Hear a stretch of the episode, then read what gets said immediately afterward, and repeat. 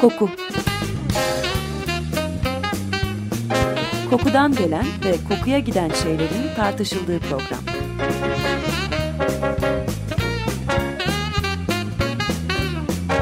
Hazırlayan ve sunan Vedat Ozan.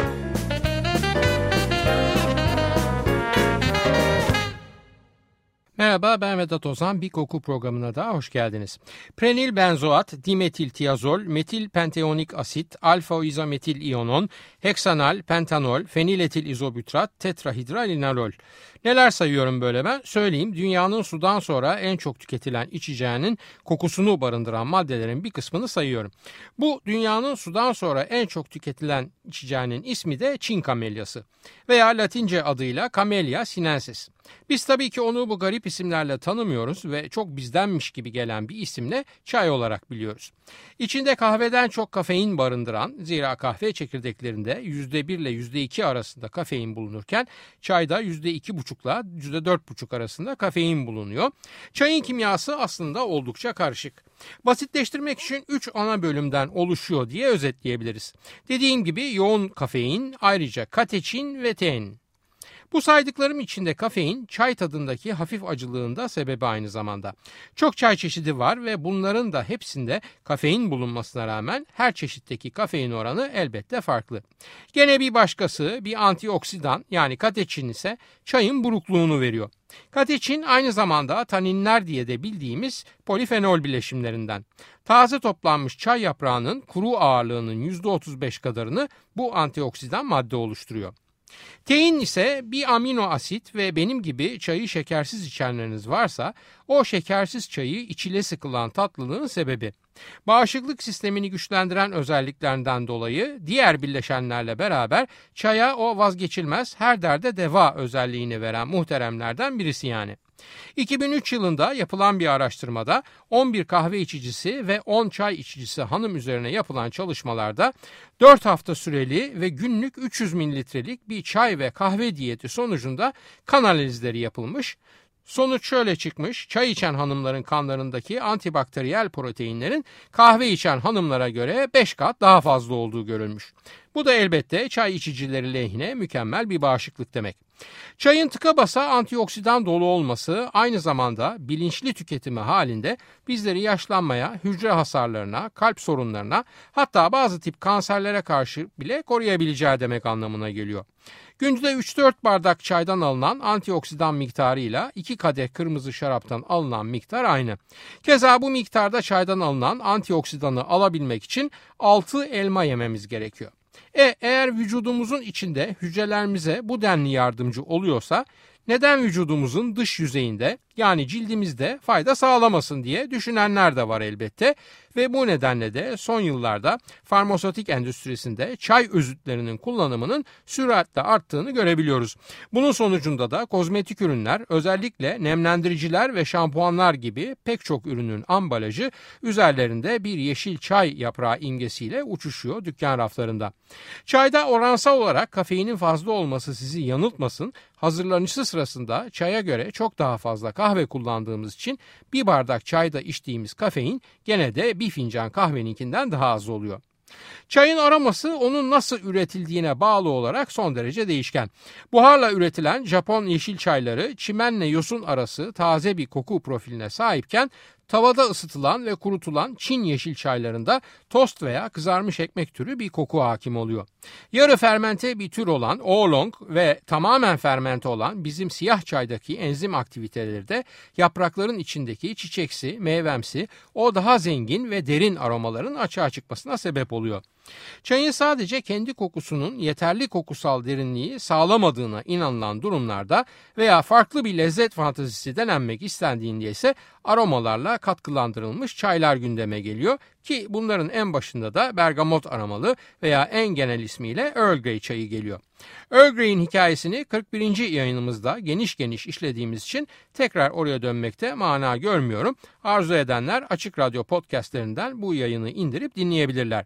Bergamot dışında muhtelif kültürel coğrafyada birbirinden farklı kokusal katkılar çaya eşlik edebiliyor.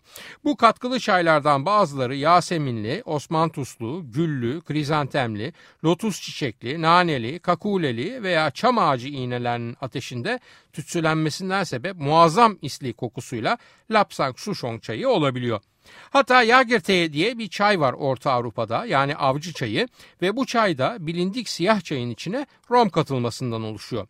Soğuk havalarda özellikle ski yapıldıktan sonra içilen bir çay Jägerteye ve Almanca bu isimden gayri Slovakya veya Çekya'da Grog adıyla da biliniyor. Çay may deyip geçmeyin, içine konan alkolün miktarı biraz şaşıp da hele bir de kayaktan sonra değil öncesinde içilirse o esriklik halinden sebep ciddi kayak kazaları olduğu vaki Alp dağlarındaki kış turistleri arasında. Kokusu ne tür olursa olsun çayın kullanım alanını sadece sıcak suyla infüzyon yapıp içmenin ötesine taşıyor. Pek çok sıvı ve katı gıda içinde çay kokusundan istifade edilmek üzere kullanılıyor. Şerbetler, dondurmalar, jöleler, pasta, kek ve bisküviler ve elbette gıda olarak tüketilmeyen bir diğer koku unsuru olan parfümler. Çayın antioksidan ve bağışıklık kazandırıcı özellikleri binlerce yıl sonra tekrar keşfedildiğinden beri onun o sağlıklı ve doğaya yakın havasından istifade pek çok parfümde raflarda yerini almış. Bunların bir kısmı net olarak çay kokusunu barındırırken bir kısmı ise belki de sadece çayın bıraktığı yeşil iznelimin bir pazarlama hamlesi olarak nakit dönüşünü hedefliyor. Victor and Rolfe'un Flowerbomb'u, Burberry'nin Beat'i, Lanvin'in Eclat de Arpeggi, Hermès'in Voyage de Hermès'i, elbette Bulgari'nin O Parfüme, O Teverti, Ee, ve Elizabeth Arden'in Green Tea'si, Kenzo'nun Tokyo'su, Davidoff'un Good Life'ı, Versace'nin Yellow Jeans'i, Creed'in Tabarom'u sayılabilecek yüzlerce çay, özellikle taze taze yeşil çay notası içeren parfümlerden sadece birkaç tanesi. Çayın yapısı içinde pek çok uçucu koku molekülü var ve bu moleküllerden pek çoğu da sadece çayda değil, diğer pek çok çiçek ve bitkide de ortak olarak bulunan moleküller. Heksanal, metil salisilat, limonen, benzaldehit isimleri bize çok da fazla yabancı olmayan, gerek narenciyeler gerekse mesela acı bademin veya kirazın içinde rastladığımız koku molekülleri. Ancak hem bunların genel yapı içindeki oranlarının farklılığı hem çayın elde edilme ve satışa sunulma yöntemlerindeki farklılıklar çay dendiğinde bir genel anlayış altında yüzlerce ve hatta binlerce farklı kokusal nüansında yer almasına sebep oluyor. Bırakın parfümleri, içilecek olan çayda bile koku o kadar hassas bir konu ki çayın içinde haşlandığı veya demlendiği suyun saflığından gene o suyun hararetine kadar pek çok değişken çay kokusunu etkileyebiliyor. Evet, herkes farklı topluyor, herkes farklı saklıyor ve elbette herkes de farklı içiyor çayı. Japonlar çayı çırpacak kadar karıştırmadan dudaklarına değdirmiyorlar. Amerikalılar içine bir buz atıyorlar veya daha doğrusu içine buz atılmış olduklarına inandıklarını içiyorlar diye düzelteyim. Tibetliler tereyağını boca ediyorlar çaya. Ruslar illaki limonla servis yapıyor. Afganlılar kakule ekliyor. Kuzey Afrikalılar nane yapraklarını. İrlandalı ve İngilizler de bol süt ve bol şekerle tüketiyorlar. Dediğim gibi tereyağlısından köpürtülmüşüne envai çeşit tüketim seçeneği var bu muhterem Çin kamelyası bitkisinin yapraklarının. Bir de bu, bütün bu usullerin dışında kalan, yani hızlı zamanların gözde çay tüketim şekli olan poşet çaylar var. Hızlı zamanların çay tüketim şekli dedim ama poşet çayın icadı daha zaman tam hızlanmadan öncelere gidiyor. İlk poşet çay örneğine bin dokuz yüz üç yılında yapılmış bir patent müracaatı ile rastlayabiliyoruz. bin dokuz yüz dört yılında da ilk pazarlama örnekleri, ki başarılı olan örnekler bunlar, New Yorklu çay ve kahve tüccarı Thomas Sullivan'dan geliyor. Thomas Sullivan çayı ihraç da ettiğinden poşetler içindeki çaylar da muhtelif ülkelere bu şekilde yayılıyor. Ancak poşet çay dedim diye aklınıza bugünkü poşet çaylar gelmesin.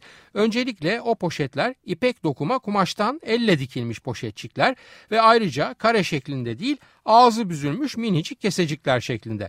Zaten kare formatta poşet çaya bin dokuz yüz kırk dört'e kadar rastlayamıyoruz.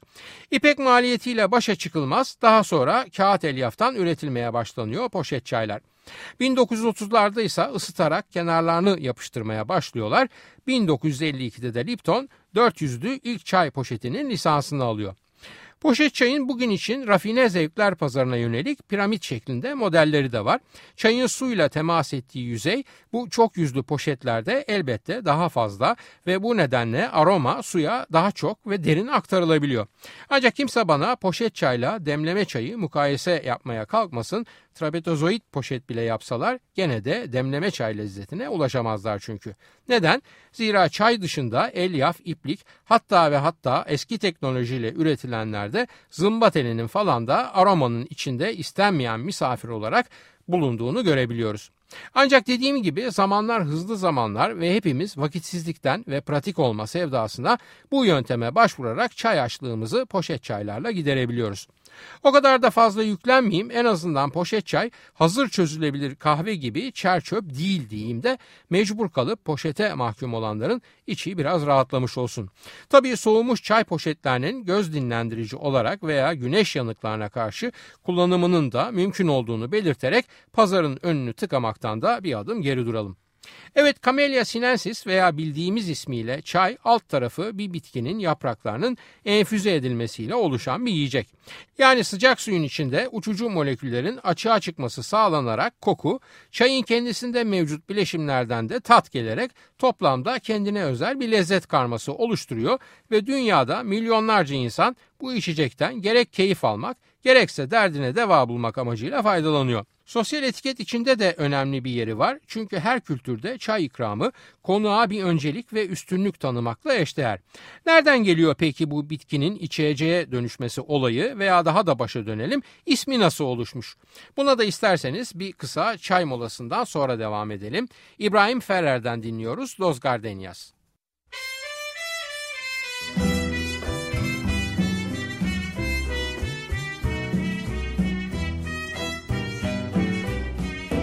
Dos gardenias para ti, con ella quiero decir, te quiero, te adoro, mi vida. Ponle todas tu atención, que serán tu corazón y el. Radyosunu yeni açanlar için hatırlatıyorum. Açık Radyo doksan dört nokta dokuz Koku programındayız. Ben Vedat Ozan. İbrahim Ferrer'den dinledik Dos Gardenias.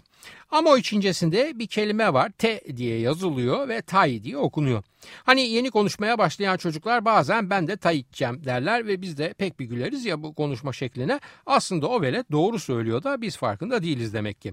Çin'in Fujian eyaletindeki Amoy limanından yükleyip Avrupa'ya çayı ilk getirenler Hollandalılar. Onlar da taya dinleri döndüğünce te demişler. İngilizceye geçen tea kelimesinin kaynağı da Hollandalıların bu yamuk Çince telaffuzu aslında. Mandarin Çincesinde ise ça deniyor bu bitki ve içeceğe ve Çin genelinde kullanılan ismi de yerel lehçeler hariç böyle zaten. Kanton Çincesinde ise telaffuzu buna çok benziyor ve sonunda işte bizde Hindistan, Afganistan, İran ve Rusya'da da çay adını alıyor. Ruslarsa biraz farklılık göstererek çay değil şay diyorlar. İyi de neden bir kısım millet ti ve benzerlerini kullanıyor da geri kalanı çay diyor? Sebep basit demiştim. Amoy lehçesinde çaya te denir diye.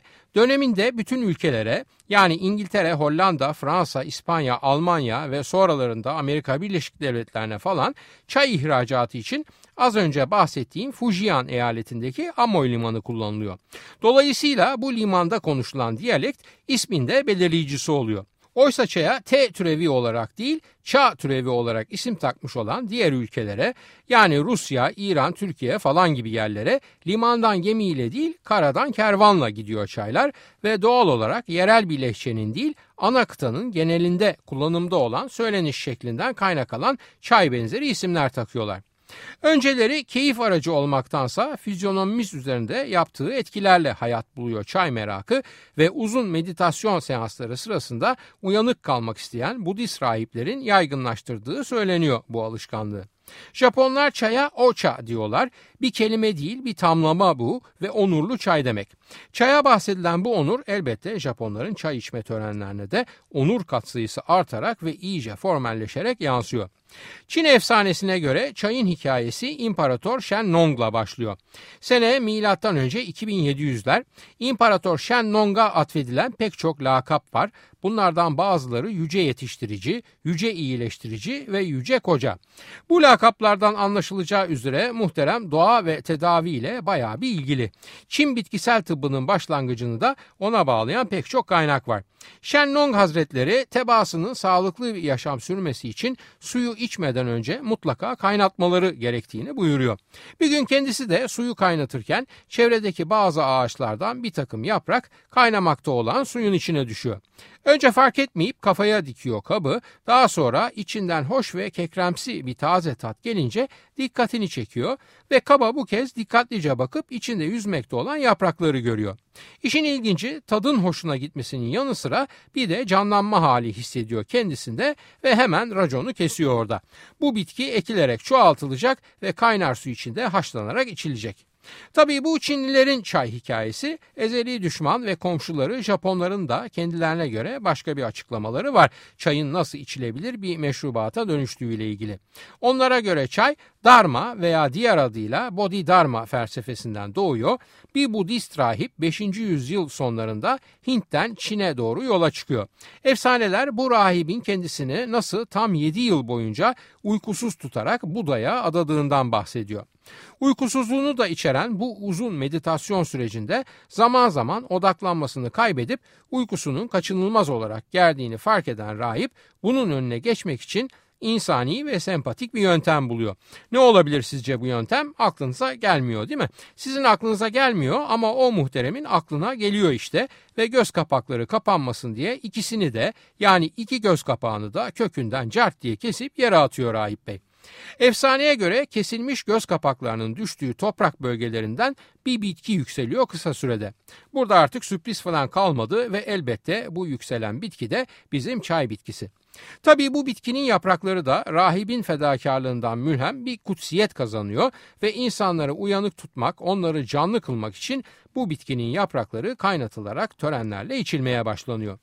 Neticede Hint, Çin veya Japonya nereden gelirse gelsin bitkinin genel adı belli ve bütün bölgesel türevleri de Camellia sinensis ailesi altında yer alıyorlar. Bu ana ailenin altında değişik türler var. Genelde Çin'de yetişen Camellia sinensis var mesela. Sinensis türü küçük yapraklı çok dallı bir ağaç. Dalları üç metreye yaklaştığında budanıyor ve uçlardaki küçük yapraklar çay yapılmak üzere toplanıyor. Budanmasa ve kendi haline bırakılsa rahatlıkla yirmi metreye kadar yükselebiliyor ağaç ve yüz yıl kadar da yaşıyor.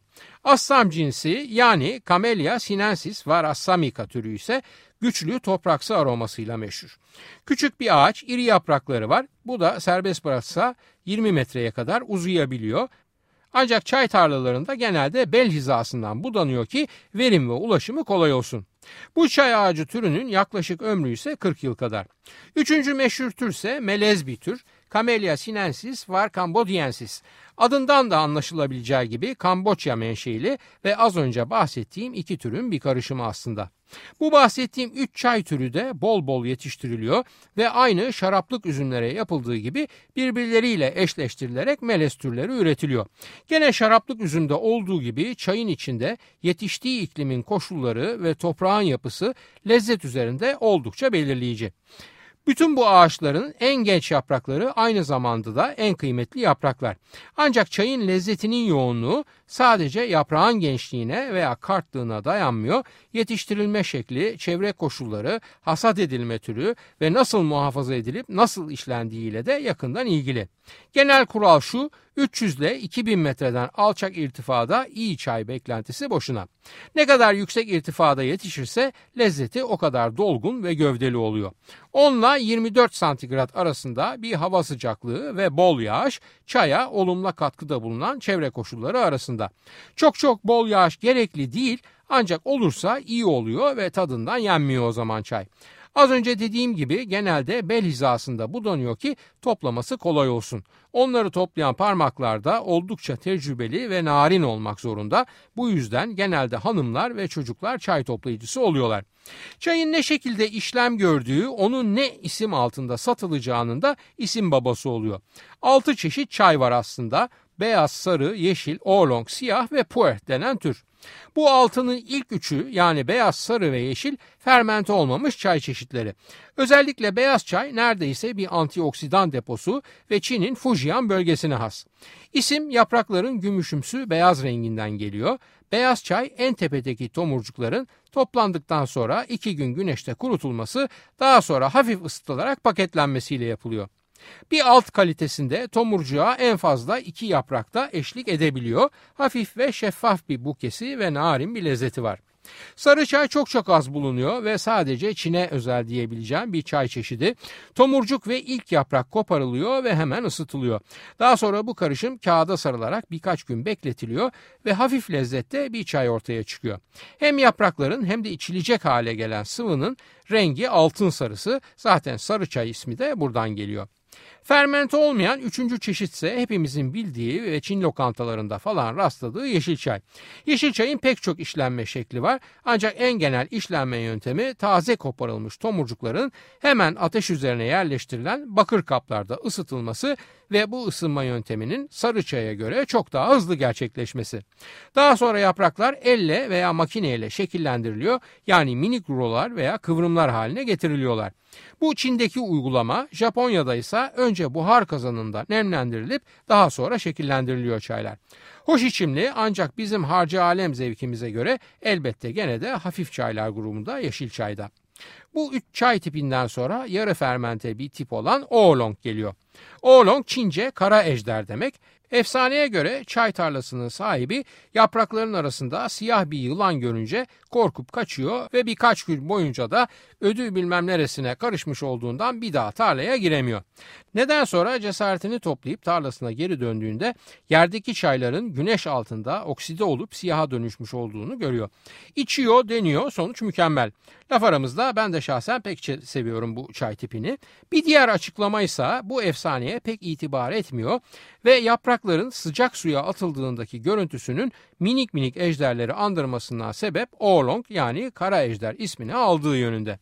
Bu şekilde yarı fermente çay üretiminin ne zaman başladığı bilinmiyor. Bilinen bin sekiz yüz seksenlerin ortalarından itibaren Tayvan veya Milliyetçi Çin dediğimiz asıl adı Çin Cumhuriyeti olan adada dünyanın en iyi oolonglarının hazırlanmış olduğu. Lüzumsuz bir bilgi vereyim, bugün de ihmal etmeyip. Tayvan'ın eski adı Formosa adası. Bu ismin sebebi de adaya ayak basan ilk batılılar olan Portekizlilerin manzaraya ve adanın doğal güzelliğine hayran olup Portekizce'de muhteşem ada anlamına gelen Isla Formosa ismini buraya münasip görmeleri. Fermente olmayan beyaz, sarı ve yeşili, yarı fermente oolongu anlattık ve geldik fermente çay tiplerine. Fermentelerin ilki pu'er çayı. Bizim ne ismine ne de lezzetine pek aşina olmadığımız bir çay tipi bu. İlk özelliği sadece Yunan eyaletindeki Hişuanbana bölgesinde üretilen çayların bu ismi alması. Fermente dediğim gibi ve sıkıştırılmış olarak paketleniyor. Bu çayın ağacı çok özel bir ağaç ve beş yüz ile bin yaşında ağaçların bulunduğu söyleniyor bölgede. Allah uzun ömür versin diyelim ve devam edelim. Daye bu ağacın ismi ve büyük yaprak anlamına geliyor. Denilene göre bir dönem buradaki maymunlar bu ağacın yapraklarının tutkunuymuşlar ve kendilerine yaklaşan Çinlilere de uzak durmalarını ihtar etmek için tepeden doğru dalları kopartıp atarlarmış. Tahmin etmişsinizdir, atılan bu dallardaki yapraklarda biz insanoğlunun, daha doğrusu bir kısmımızın bu pu'er çayı ile tanışmasına vesile olmuş.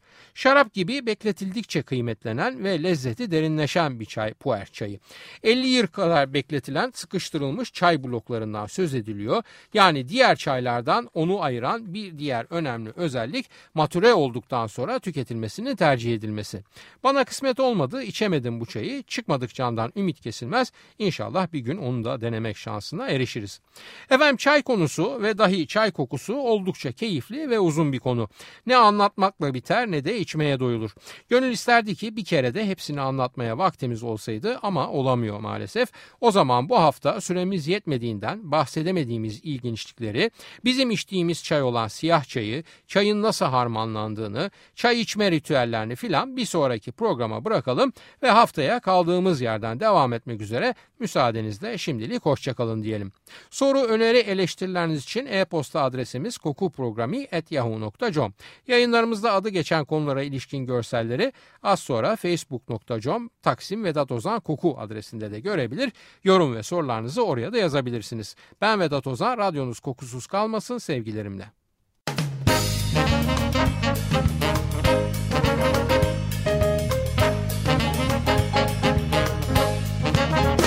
Koku. Kokudan gelen ve kokuya giden şeylerin tartışıldığı program.